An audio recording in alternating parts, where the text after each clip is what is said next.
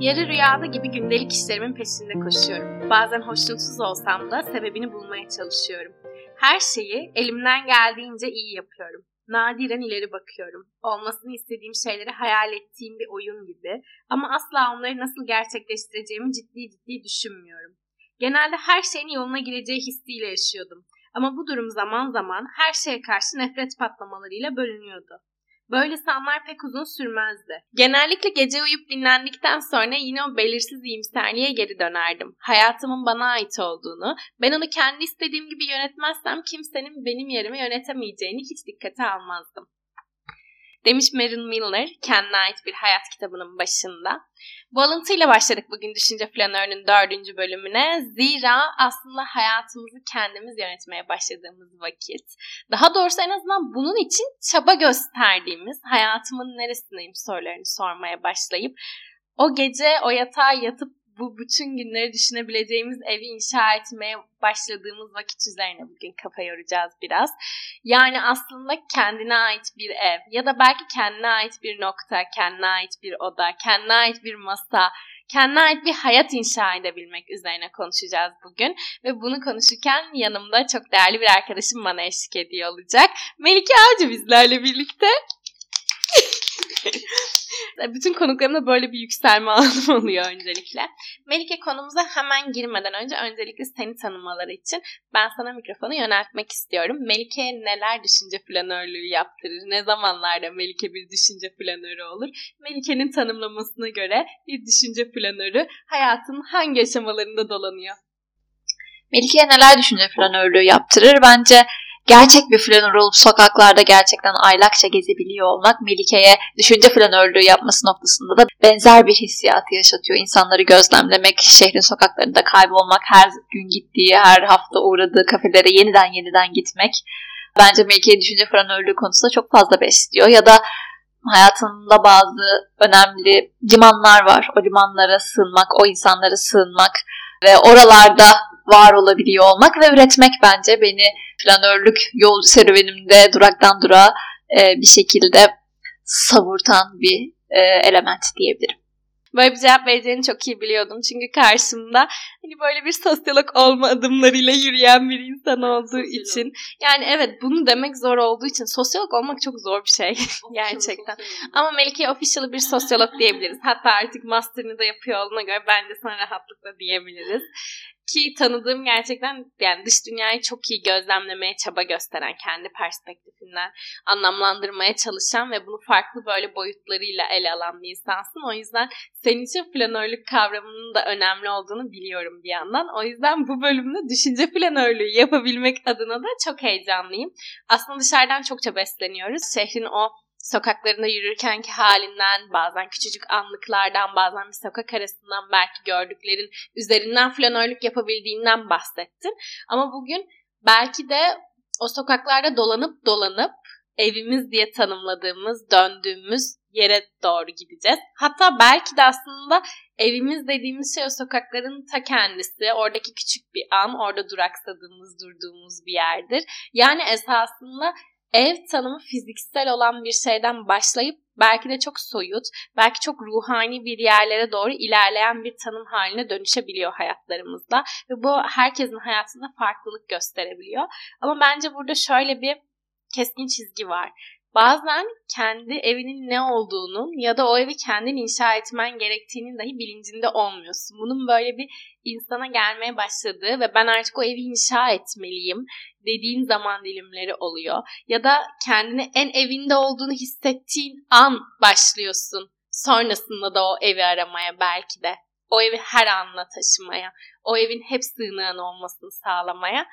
Sen nasıl hissediyorsun eve karşı, ev hissiyatına karşı?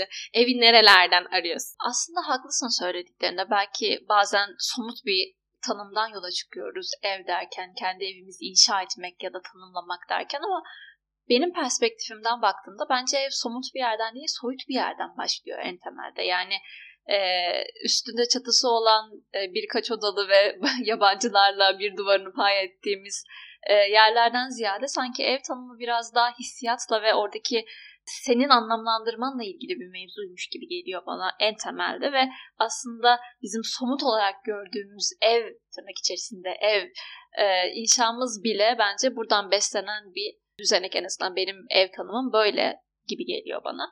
Benim için ev hissiyatı hakkında bence çeşitli soru işaretleri var. Evin bana göre bir iki nokta üst üste tanımı yok. Yani bir noktalı virgül ve devam eden bir virgüller serisi gibi geliyor aslında evin tanımı bana. Çünkü bu çok değişken, bireylere göre çok değişken, zamana göre çok değişken. Yani zannetmiyorum ki 5 yıl öncesindeki Melike'nin eviyle bugünkü Melike'nin ev tanımı bir değil. Belki 5 yıl sonraki Melike'nin ev tanımı da aynı olmayacak.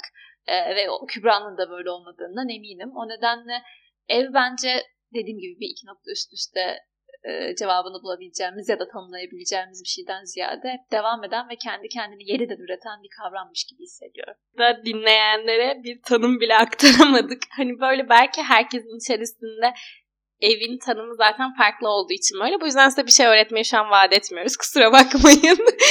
Ama TDK'deki anlamına çok isterseniz gidip bakabilirsiniz evin. Yani hani o fiziksel olarak tanımladığımız evin en azından.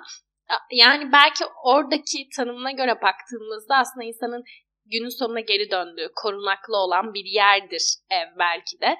Bunun fiziksel hayattaki belki böyle bir tanımı insanın ruhani hayatına nasıl bir yere değiyor? Aslında bu da sorgulanması gereken bir şey. Yani günün sonunda senin dönmeyi istediğin yer ya da kişi ya da mekan neresi ya da her zaman oranın korunaklı olduğunu hissettiğin, kapını en çok oraya çıkarmak istediğin, belki işte anahtarlarını sadece kendi elinde tutmak istediğin bir şey var orada. Ve onu yakalamak belki de tanımlanamaz bir şey ama ben bugün üzerine düşünürken birisine kendimi evimde gibi hissettiğim bir anlam bahsettim. Ve sonrasında şey dedim. Orada sonsuz Kübra gibiydim. Ve sonra karşımdaki kişi durdu ve sonsuz Kübra ne demek dedi. Ve ben de böyle kaldım. Çünkü daha öncesinde tanımladığım bir tanımlama biçimi değildi açıkçası bir şey. Sonsuz Kübra gibiydim demek. Yani ne demek sonsuz Kübra gibiydim.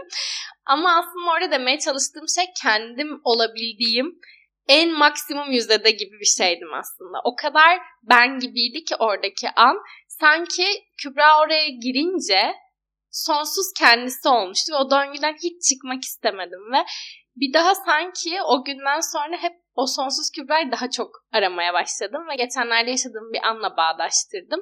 Ve o sonsuz Kübra'ya dair küçük bir ışıltıyı gördüğüm vakit dahi o anı hep daha çok daha çok daha çok yaşamak, zamanı durdurmak, o zamanın içerisinde kendimi hapsetmek çünkü o evden çıkmak istemediğimi farkına vardım. Yani bu bir mekandan daha çok bir yerden sonra içinden çıkmayı istemediğim bir yapıya, içinden çıkmayı istemediğim bir duyguya dönüşebiliyor. Bu da sanıyorum ki evi zaten en güzelleştiren şey. Yani sen neyde evde hissediyorsan kendini o anda böyle adeta sanki sonsuz bir zaman diliminin içerisine dahil olmuşsun gibi geliyor. Senin sonsuz meliken ya da sonsuz zaman dilimlerin bu bağlamda neler? Yani aslında çok güzel bir tanım kullandın burada. Sonsuz kübra olabilme hali bence insanın e, böylesi bir toplumda yaşarken ya da genel olarak insan olma halinde en zorlandığı mevzulardan bir tanesi. Çünkü sonuç itibariyle kendimizi birilerine tanıtma ve şekillendirme noktasında hep bir sınır ve heykeltıraş edasıyla bir yontma da yapıyoruz aslında. Ve sonsuz kübraya ulaşabilme hali belki de bu noktada evi tanımlarken biraz daha e, evin bir arayış olduğunu da açıkçası anlatıyor bana. Yani evin belki de yer yer bulunabilen ama nihai mutlak bir ev inşa edilemeyen ve sürekli olarak yeniden bir yola çıktığın bir süreçte olabilir belki insanın evini kurgulaması. Çünkü Melike'nin evini düşündüğümde ben her zaman aradığı yer yer bulduğu ve o bulduğu koleksiyona yeni yeni odalar kattığı belki bir süreç olarak düşünüyorum ya da düşlüyorum kendi evimi. Ve orada sonsuz bir yaratım da var aslında burada bence insanın kendi e, yarattığı, kendi ürettiği yepyeni bir e, birikim serüveni, bir koleksiyonmuş gibi geliyor ev bana. E, işte o bahsettiğin anda, sonsuz kübrayı hissettiğin anda var olan hissiyatın e, çeşitli yerlerde, mekanlarda, insanlarda, şiirlerde, anlarda yeniden yeniden tekrarlanması hali zannediyorum ki. Sen böyle bahsettiğin vakit aklıma şey geldi. Hani böyle bazen çok küçük anlar olur ya ya da çok küçük okuduğun bir cümle bir kitapta altını çizersin yanına bir not alırsın ya da sokakta gördüğün birisinin bir davranışı seni böyle anlık olarak gülümsetir ve onu içine bir yerlerde hissedersin ya aslında onlar dahi evine giden yollar gibi bir şey sanki. Çünkü oradaki hissiyat sadece sen o şekilde anlıyorsun o esnada. Sen içinde o şekilde hissediyorsun ve okuyorsun. O yüzden aslında o bu kadar anlamlı bir hale dönüşmüş oluyor. Bu böyle hayattaki küçük anlıkların dahi evine giden yola hizmet edişi gibi bir şey sanki bir noktada. Ve bu dediğin gibi bazen böyle bir şiirde karşına çıkıyor. Bazen okuduğum bir kitabın bir yerinde. Bazen sokakta denk geldiğin kişinin kıyafetinde. Yani ben onlarda bile hissediyorum bu arada gerçekten birinin çok karakteristik giyindiğini görüyorum mesela. Ve diyorum ki yani iç dünyasını dışarı böyle yansıtıyor bu bugün ve üzerindeki bir parçaya bakıyorum ve o kadar o kişi gibi olduğunu hissettiriyor ki sonra ben de üzerimdeki herhangi bir parçaya baktığımda ya bu o kadar ben bir şey ki aslında benim evime hizmet eden bir şey günü sonu. Çünkü ben anlamlandırmışım ve her gün üzerimde taşımak istemişim diyorum. Bence mesela hatıra kutuları oluştururuz ya da sevdiğimiz anlamlı bir günden bir şey taşımak isteriz ya bu dahi evimizde aslında hizmet ettiği için yapmayı istediğimiz bir şey haline dönüşebiliyor. Çünkü o mekandan o gün o kadar güzel geçmiş ki o günden o mekandan üzerinde hep bir şey taşımak istiyorsun. Evinden bir şey taşımak ister gibi. Yani her gün cebine attığın anahtar gibi aslında. Belki o günden bir ip, belki o günden bir kolye, belki o günden ne bileyim hatıra kutuna bırakacağın küçük bir kart ama hep yakında ya amacında o günden bir enerji taşımak istiyorsun. Cebine attığın anahtarda olduğu gibi ve genellikle de zaten onların anlamları sadece bize özel olarak kalıyor. Çevrendeki hiç kimseye o anlık gülümsemeyi yaşatamıyorsun ama senin içinde bir anlamı mutlaka oluyor sanki. Yani aslında bence de eşyaların varlığı ve bizim o hissiyatımıza uygun e, somut şeyler elde edebiliyor olmak aslında oradaki hafızayı canlı tutmayı bir şekilde belleği daima yeniden güncellemeyi de aslında içerisinde barındırıyor. Yani ben kendimi düşündüğümde örneğin işte çeşitli şiirlerde, çeşitli şarkılarda e, yeniden yeniden evimi bulmuş gibi hissediyorum. Mesela belki güncel bir örnek olarak yani Spotify'da son iki yıldır dinlediğim şarkı aynı çıkıyor. Biz ona kendi içimizde bayağı gülüyoruz belki ama belki de beni evimde hissettiren bir şarkı olduğu için öyle hissediyorum. Ne olduğunu söylemeyeceğim ama. yani hani zannediyorum ki bu bir örnek ya da işte dönüp dönüp aynı şiiri okurum mesela ben ve e, o şiiri her okuduğumda aslında kendi evimi bulma serüvenime dair bir yol kat etmiş gibi de hissederim ya da yaklaşmış hissederim. Bu da aslında insana devam edebilmek için bir umut da sağlıyor bence. Yani o biriktirdiğin e, ve anahtarınmış gibi her daim yanında barındırdığın şeyler bence e, senin umut etmek için bir e, bahane bulmaya ihtiyacın olduğu zamanlarda daha çok kıymet edebiliyormuş gibi hissediyorum. Bence burada aslında şöyle bir ikilemle var bir noktada. Mesela ev hep bir arayış gibi bir noktada ve arayış dediğimiz şey her zaman yolda olmak hali gibi. Yani aslında bir dinamizm var orada. Evini arıyor olma dinamizmi. Her an evin için yolda olmak ve senin de bahsettiğin üzere aslında gün geçtikçe ev tanımın farklılaşabilir. Ev ihtiyacın farklılaşır çünkü. Senin o günkü versiyonunun aradığı ev hissi bambaşka bir şeydir ve bu yüzden o evi aramaya başlarsın işte. 3 yıl belki farklı bir evredesindir farklı bir evin içerisinde yaşıyorsundur ama sonra taşınırsın ve bambaşka bir yere gidersin. Belki içerisine aldığın eşyalar farklılaşır, insanlar farklılaşır. İhtiyaçların bambaşkalaşmıştır çünkü ve bunun yansımalarını evinde görürsün. Ev hissiyatın neyse şayet. Yani aslında bu kadar dinamik bir yapıdan bahsederken de bir yandan ev kelimesini kullanıyoruz. Ev gibi sabit bir şey. Çünkü biz bugün ev diyoruz ona ve evin güvenli olmasının nedeni de sabit bir şey olması orada olması, gitmemesi, kalması, emin olman yani bir şey. Bu kadar belirsizliklerle dolu bir dünya içerisinde aslında belki de pek çok şeyden emin olmamamız doğal olanken bir şeyden emin olabilme hali ev olması orada. Bir şeyin ev olması demek aslında sabit olabilmesiyken o sabiti yeri geliyor kendin eziyorsun, yok ediyorsun, yıkıyorsun ve yepyeni bir sabit oluşturmak için yeni bir arayışa girişiyorsun. Burada aslında çok garip bir yolda olma, çok garip bir arayış var. Sabit olan bir şey gerekirse kendi yıktığın ve yeniden inşa etmek için yeni bir sabit oluşturmak için yoktan var ettiğin bir şey ortaya çıkıyor. Ama bir yandan bu böyle söyleyince çok zor bir şeymiş gibi yani bu kocaman bir yap, sök, yık, inşa et gibi süreçleri barındırıyor. Yani neresinden baksan çok para ama hani öte yandan öte yandan da yani şöyle bir şey de var. Gerçekten çok para da olmayabilir. Çünkü ev hissiyatın sana küçücük anlarda dahi gelebilir. Benim gözümün, şimdi bunu çok garip bir şekilde benzeştireceğim ama ve fotoğraf çekmeye başladıktan sonra sen de çok çekiyorsun. Hani o yüzden ben demeye çalıştığım şeyi anlayacaksın.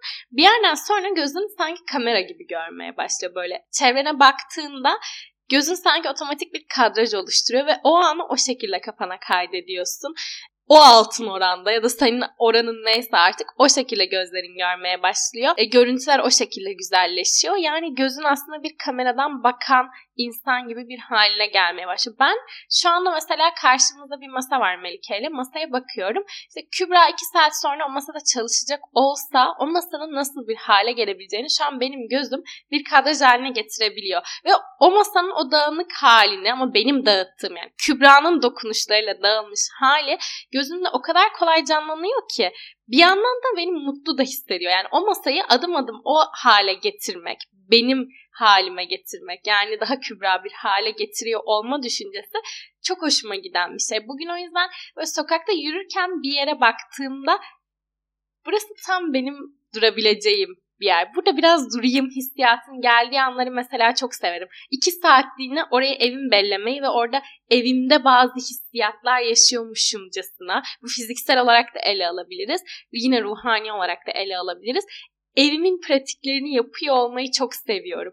Ya da bazen böyle şey derim hani şuradan tepeden kendime bir yerden baksam eminim çok keyifli görünüyorumdur. Çok kendim gibi görünüyorumdur. Çünkü oradaki düzende oluşturduğum şey yine tam benim ev anlayışıma çok uygun bir hale gelmiştir. Yani aslında hayattaki küçük küçük anlarda dahi kendinden bir şeyler katarak orayı senin evin haline getirebiliyorsun. Bir yandan çok zor bir şey belki bir ev inşa etmek ama bir yandan da kendi ev tanımını bulmaya yaklaştıkça da bulunduğun her yerde kendi küçük küçük evciklerini belki inşa edebildiğin bir şey haline geliyordur diye düşünüyorum.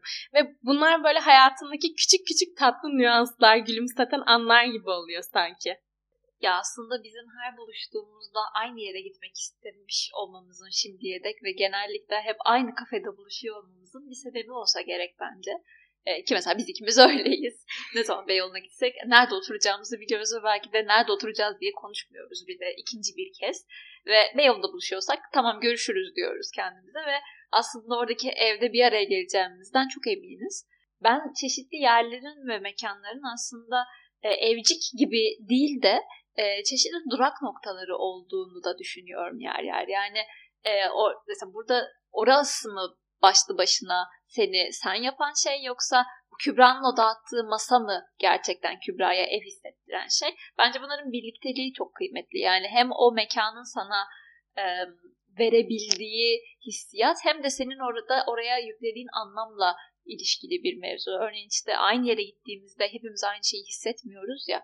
Dolayısıyla aslında orasının bir güvenli alan sunabiliyor olması senin orayı ne kadar güvenli bir alan olarak görmek istediğinle de alakalı ya da herhangi bir insanı evin olarak görmek de yer yer böylesi bir mevzu. Yani birinin e, yana yakıla kaçtığı birini sen evin olarak da görebilirsin ya aynı zamanda. O yüzden evin çeşitli kişiler için ne kadar değişken olduğunu ama aynı zamanda ne kadar hem varoluşun kendisiyle hem de senin kendi iradenle ilgili olduğunu da bence dikkat çekmek gerekiyor. Yani ev inşa edilen bir şey midir yoksa bulunan bir şey midir e, sorusu bile burada ortaya çıkan temel şeylerden bir tanesi bence. Yani ben evin tanımının ya da evin inşa ediliminin ki söylemiş olduğum cevabım belki burada e, inşa edilen bir şey olduğunu düşünüyorum ama bu inşanın içerisinde aynı zamanda kendinden menkul bir varoluşun da olduğunu düşünüyorum. Yani orayı senin görebilmek isteme becerinle ya da senin görebilme isteme niyetinle ilgili bir mevzu da var diye düşünüyorum. Bence çok güzel bir noktada bıraktın. Görebilmeyi isteme arzusu orada olması gerekiyor. Çünkü ben zaten bunun dahi hayatımızda yani o evi inşa etme arzusunun aslında belli bir psikolojik olgunluk denebilir belki. Belki hayata bakış açısı denebilir. Belki belli bir yaş da denebilir. Geldiğin bir nokta bir durak gibi bir şey sanki aslında. Şöyle bence ne yaşla, ne olgunlukla, ne karşına çıkan şeylerle ilgisi var. Bence tamamen ihtiyaçlarla ilgisi var bir ev inşa edebilme halinin. Mesela kendi örneğimden düşündüğümde bu kadar ihtiyacım olmasa kendime bir ev inşa etmek konusunda bu kadar fazla azimli olur muydum bilmiyorum. Ya da seni düşündüğümde e, yakın bir arkadaşın olarak özel hayatını anlatmayacağım hayatım ama yani bu kadar mecbur olmasan gerçekten kendi üzerine bu kadar düşünür ve o evi inşa etmek için bu kadar fazla neden arar mıydın bilemiyorum. Dolayısıyla e, ihtiyaç bence. Ben insanların da biliyorsun bunu. E, birlikte olabilmelerinin çeşitli ihtiyaçlar karşılığında var olduğunu düşünüyorum. Ama bu pragmatizm gibi bir ihtiyaç değil de sende ne eksikse aslında birilerinde onu bulabilmiş olmak her zaman seni o kişiye daha çok bağlayan şeyler genellikle. Bu senin bir şeylere daha fazla gülüyor olman ve benim bu gülüşü seviyor olmam da olabilir. Senin kendi evini arama sürecinde çok aktif olman ve ben de bunun eksik olması dolayısıyla senle gördüğümde buna ilham oluyor olmam olabilir.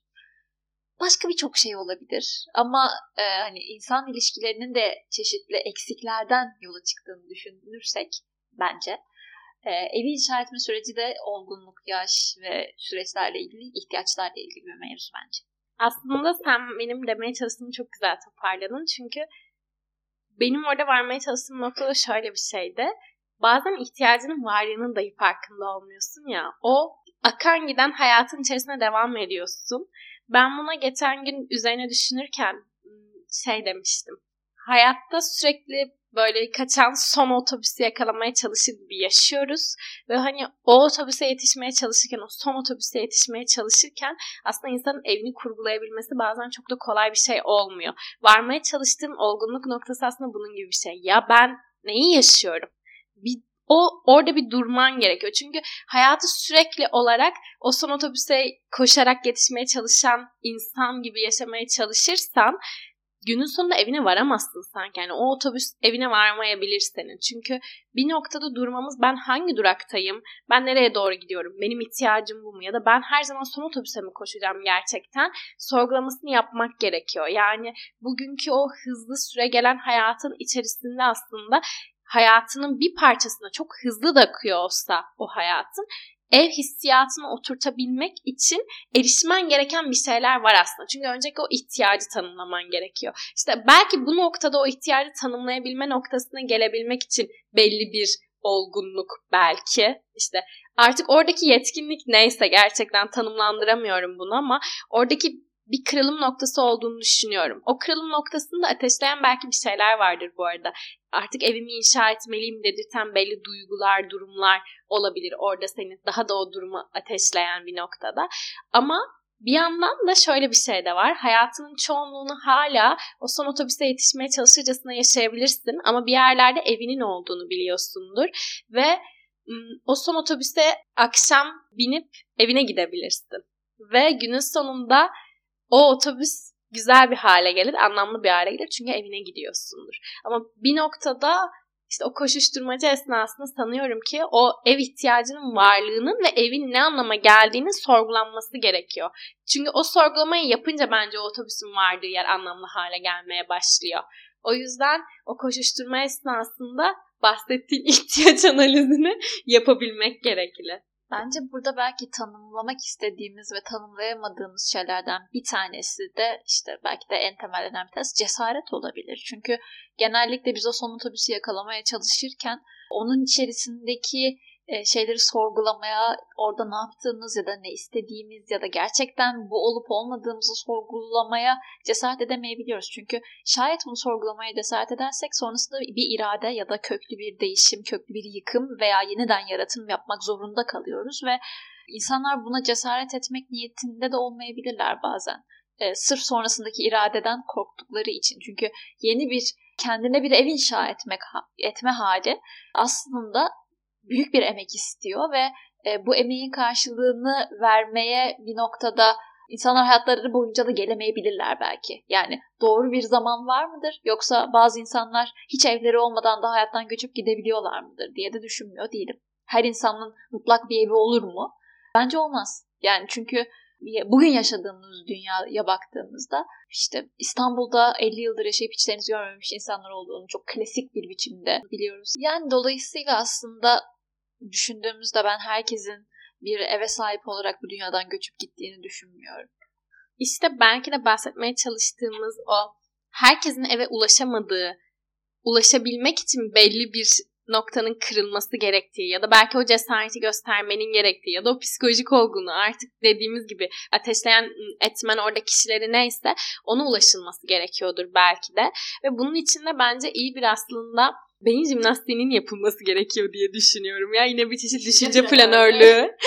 Aynen öyle yani yine bir çeşit düşünce planörlüğü yapılması gerekiyor bence. Çünkü mesela fiziksel bir evin büyüklüğünü tanımlayabilirsin.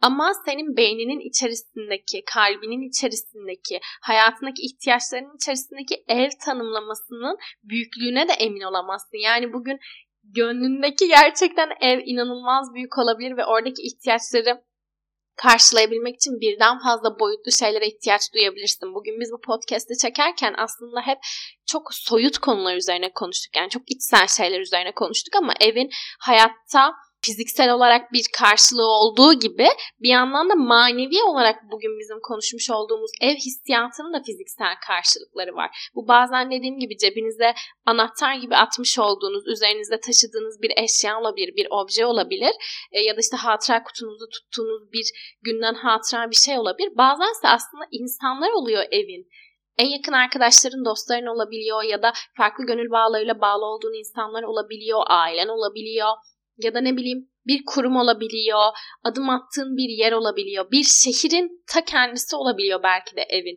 ya da bir sokak olabiliyor belki de evin. Aslında bunun somut karşılıkları da var ve o somut karşılıkların boyutunu, büyüklüğünü hiçbir zaman bilemeyiz. Yani bir eve iki artı bir demek işte ne bileyim bu odası 300 metrekare, bu evin totali şu kadar demek kolay bir şey. Ama bugün sen manevi olarak içinde ihtiyaç duyduğun ev ihtiyacının nasıl bir boyutu olduğunu, nasıl bir büyüklüğü olduğunu bilemezsin de kolay kolay aslına bakarsan ve bu her geçen günde değişiklik de gösterebilir. Yani bugün benim hayatımda evim gibi hissedebilmem için, günün sonunda evime dönebilmem için belki 2-3 tane ihtiyacım vardır ve bu 2-3 ihtiyaç da işte ne bileyim belli dostlarımla gideriliyordur belki. İşte belki hayatımdaki gündelik hayat ihtiyaçlarımı sağladığım ve benim daha üretken olmamı sağlayan belli başlı şeylerle gideriliyordur. Ama bu 3 yıl sonraki Kübra'nın ihtiyaçlarının bambaşkalaşacağı anlamına gelmiyor ve bence burada şöyle bir girdap var aslında bir anda evsiz kalmak gibi. Çünkü hem onları bir anda kaybedebilirsin. Böyle çok büyük bir girdap var.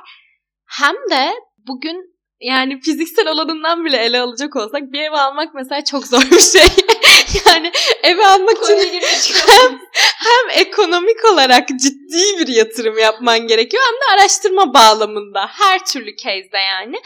Ama bugün sen manevi olarak evini ararken 3 yıl sonraki ihtiyaçların bambaşka olacaksa bugünden 3 yıl sonrasının planını o kadar da iyi yapamayabiliyorsun. Yani bugünden 3 yıl sonrası için kendine benim 3 yıl sonra şöyle bir manevi ev ihtiyacım olurdan emin olamayacağın için aslında hem bugün kaybedebileceklerin bir yerde bir soru işareti hem de 3 yıl sonraki evini inşa ederken nelere ihtiyacın olduğunu bugünden bilmiyor oluyorsun. Belki sadece burada insan içerisindeki sabit olan bir şey yani içindeki inanç aslında belki de bir evinse, buradaki inançtan kastım o evi yeniden inşa edebileceğine dair bir inanç. O inancın içinde belki senin evin gibi ise bir noktada bunu yapabileceğine dair cesaretin, özgürlüğün, güvenin belki o zaman o 3 yıl, 5 yıl, 10 yıl, 15 yıl sonrasında da ben evimi inşa edebilirim diyebilmek daha kolaylaşıyor olabilir. Belki o zaman buna her zaman hazır olabilirsindir gibi geliyor.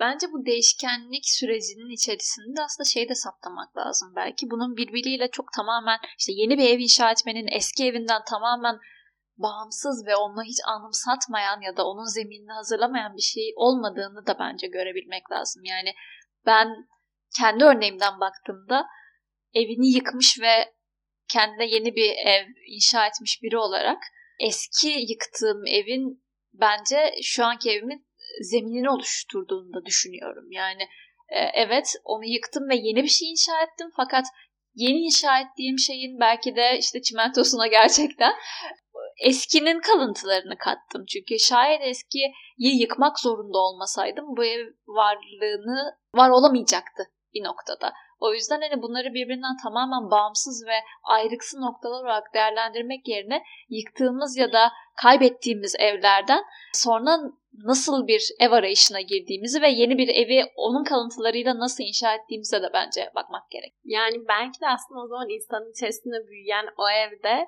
bütün tuğlası da çimentosu da ne bileyim bilimin kullandığı demiri güçlendiricisi de kendi içindeki bir şeylerden yine siz kum koymayın. İçimizi kumlaştırmayalım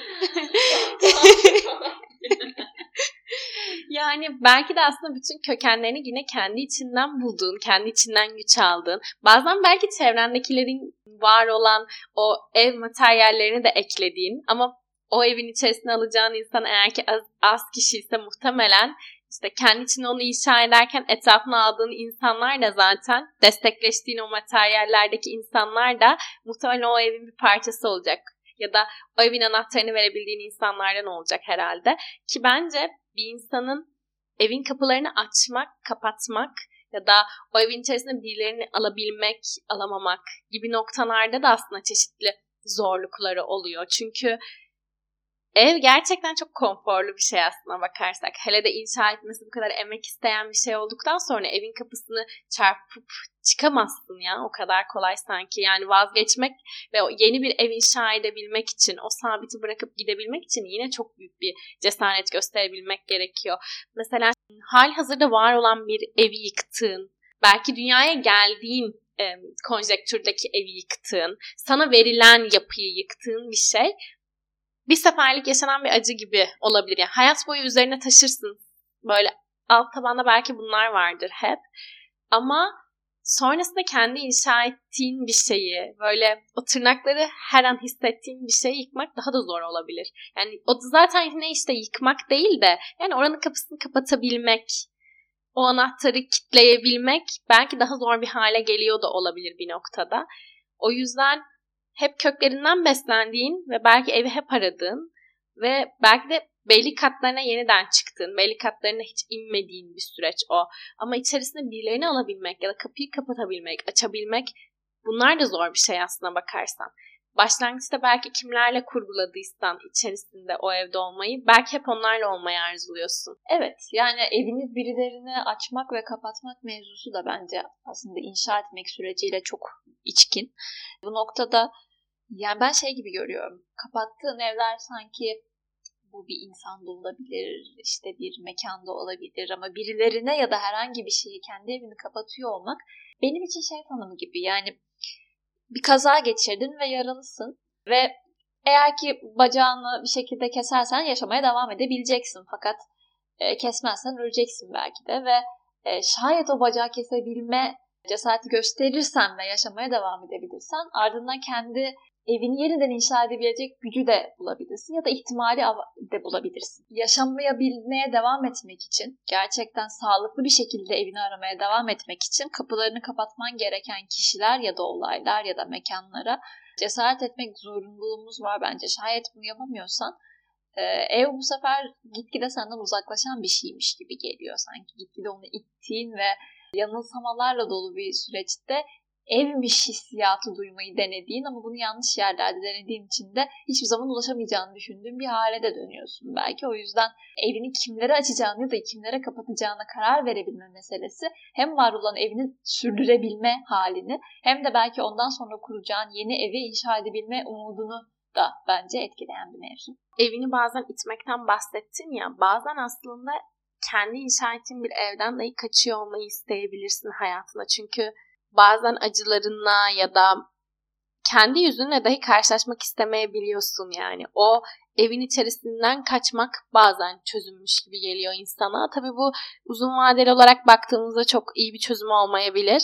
Ama belli noktalarda o evin içerisinden kaçmak hatta sığınaklı bir yerden çok güvensiz bir alana gitmek dahi çözüm olarak gelebiliyor. Ya da bazı anlarda aslında evinin o sığınak gibi olmayan yerlerde olabileceğini yani aslında belki de çok büyük bir karmaşanın içerisinde kendi evini bulduğunu unutabiliyorsun. Ve bu anlarda kendini çok yersiz, yurtsuz bir insanmış gibi de hissedebiliyorsun. Ya da hep ev algının, ev hissiyatının farklılaşan noktalarda oluşu ki genelde onlar farklılaşan noktalar olmuyor. Birbiriyle ilişkili noktalar oluyor ama sen bunu fiziksel olarak yorumlamaya, okumaya başladığın vakit e, benim hep ev hissiyatımı yaşadığım anlar, yerler, belki etrafımdaki kişiler bambaşka şeyler. O zaman ben ne zaman nereye tutunuyor olacağım da bir ev inşa edeceğim diye olabilirsin. Ama günün sonunda aslında yine burada içsel bir şekilde dönüp evin hissiyatının nasıl olduğunu sorgulamak gerekiyor belki. Yapı çok farklılaşsa da senin içindeki hissiyat ne kadar farklılaşmış bunu sorguladığımızda ev hissinin ne kadar değiştiğini, değişmediğini, evinden kaçtığını ya da kaçmadığını belki de anlamlandırıyor oluyorsun. Bir de belki bazen evini yakmak, evinden çıkmak, evinin kapısını kapatmak ya da belki aynı evin içerisinde yine de kendine şöyle bir bakıyor olmak da gerekiyor. Yani az önce örneklerken de mesela dedim ya masada otururken ben kendime tepeden şöyle bir bakıyor olsam sanki çok keyifli bir Kübra görürüm gibi. Çünkü orada Kübra'nın evine dair çeşitli nüanslar var. Hiç bilmediği bir noktada köşede gördüğü belli şeylerden ben burayı evim haline getirebilirim. Yani küçük bir durak haline getirebilirim evime giden yoldaki deyip durduğum, oturduğum o yerde, o masada kendime tepeden baktığımda sanki çok keyifli bir Kübra görüyormuşum gibi hissediyorum. Çok üretken, çok kendisi gibi. Yine sonsuz Kübra'ya yaklaşmaya çalışan bir Kübra yani bir nevi. Ama galiba arada işte tepeden mi bakarsın, yandan mı bakarsın, nereden bakarsan bak yani kendi evinde nasıl göründüğüne dair de bir fikrinin olması bence anlamlı bir şey. Çünkü kendi evine bakacak olan kişi bence yine kendine olmalısın sanki. Dışarıdan birisi senin evinde nasıl göründüğüne dair hiçbir zaman senin kadar iyi bir fikirde olamayacak. Hiçbir zaman o kadar iyi okuyamayacak o evde nasıl bulunduğunu. Belki seni çok iyi tanıyan birisi ise kimi varsayımlarda bulunabilir ya da senin içten nasıl hissettiğini anlamlandırabilir. Ama kendi evinde nasıl göründüğünü de sanki yine anlamlandıracak olan kişi sensin. Ya da belki o evin içerisinde başlangıçtan beri birlikte inşa ettiğin birisi varsa belki o kişiyle birlikte anlamlandırabilirsin. Ama bir noktada yine en iyi gözlemleyebilecek kişinin de bizler olduğunu düşünüyorum.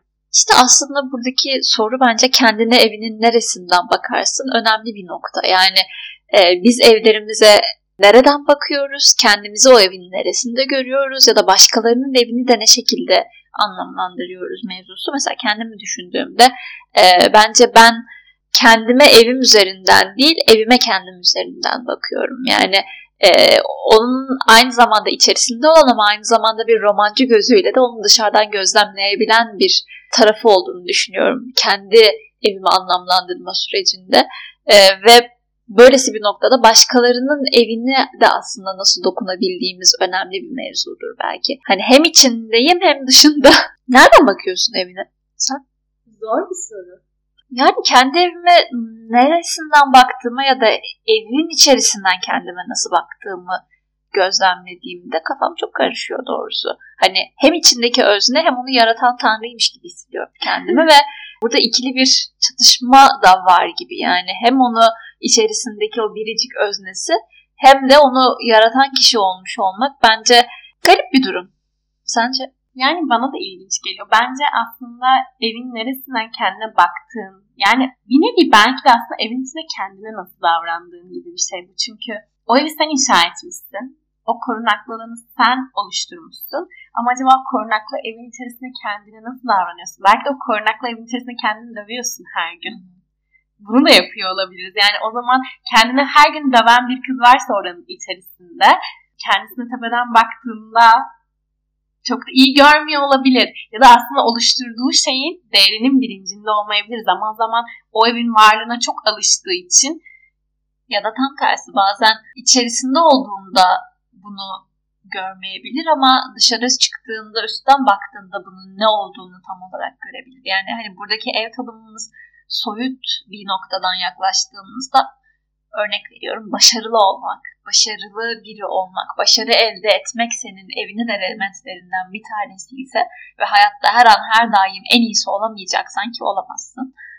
Ee, bunu içerisinde debelenirken, o son otobüsü yakalarmışçasına koştururken ve başka hiçbir şeyi bunun önüne koymazken e, evin olarak tanımlıyor sana ulaştığın başarıyı Ee, içerisindeyken bunu fark etmek çok zor bence. Dolayısıyla ancak bunu dışarıdan yaratıcı bir gözle bakarsan anlayabilirsin gibi geliyor. Çünkü o seni besleyen de bir şey. Çünkü orada nedenler de oluşturabilmen çok kolay. İşte evet belki bunun sağlıklı olmadığının farkındayım ama işte bu beni başarıya götürüyor. İşte kendi evimi bununla anlamlandırmak bana şunu kazandırıyor gibi bahaneler sunabilmeye çok müsait içerisindeki aktör olan sen tarafından bakmak. O yüzden belki dışarıdan daha soyut ya veya yaratıcı birinden e, bir gözle, öyle bir gözle bakmak e, bazen de çeşitli sorunların aslında daha görünür olmasını da sağlayabilir belki.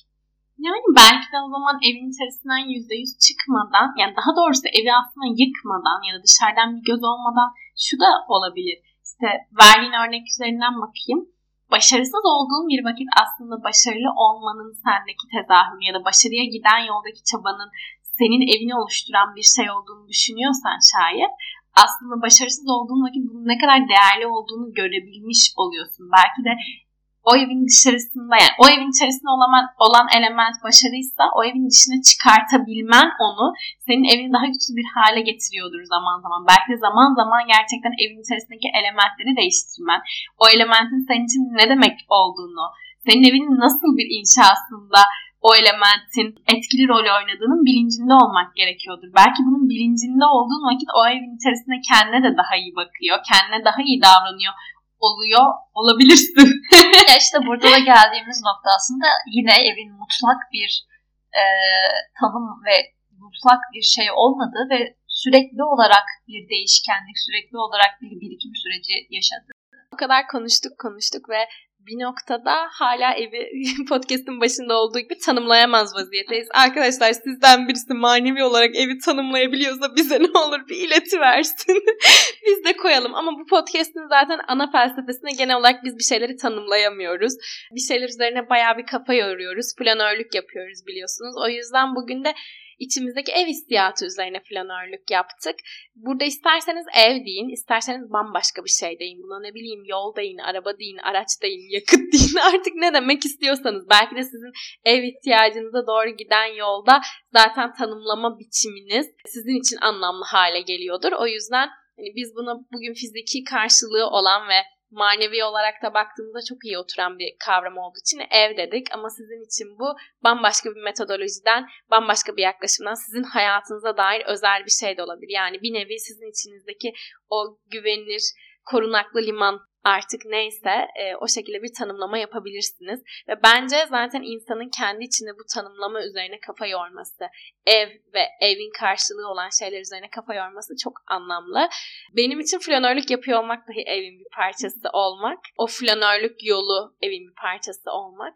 Melike'nin de aslında bu yolda, o ev yolunda evi tanımlama biçimine dair belki de böyle bir satırını okuduğunda evde hissedişine dair küçük bir örnekle kapatalım isterim diyerekten sana vereyim. Yani bence beni en evime aradığımı hissettiğim ya da eve bazen ulaştığımı hissettiğim ya da evet o da evini arıyor diyerek belki işte oradaki arayışı kendime pay ettiğim satırı değerlendirecek olursam bence Geyikli Gece'den örneklendirmek gerekir. Bence Turgut Uyar Geyikli Gece'de kendi evini aramakla ilgili bir dert de sunuyor aynı zamanda ve ben ne zaman onu okursam ki yani bence dönüp dönüp yeniden okuduğum, işte dönüp dönüp yeniden dinlediğim ve her dinlediğimde kendimi evimin bir parçası hissettiğim şiirlerden bir tanesi Geyikli Gece. Ve onun da söylediği gibi aslında geyikli geceyi bulmadan önce hepimiz çocuklar gibi korkuyorduk mevzusu aslında. Belki de o satırlar bize evi bulmanın ya da evi arıyor olmanın ne kadar kıymetli olduğunu da gösteriyor. Geyikli gecemizi alalım birlikte göğe bakalım. Turgut Uyar'a buradan selamlarla. belki geyikli geceniz, belki eviniz, belki evinize giden yollarınız her biriyle birlikte sizlere çok korunaklı, güzel, bazen inşa ettiğiniz, bazen yıktığınız, bazen bir üst katına çıktığınız, anahtarını elinizde sıkıca tuttuğunuz, kimi zaman da paylaştığınız güzel yolculuklar, güzel limanlar, güzel duraklar ve evler diliyorum. Düşünce Flanörü'nün dördüncü bölümünden. Şimdilik hoşçakalın.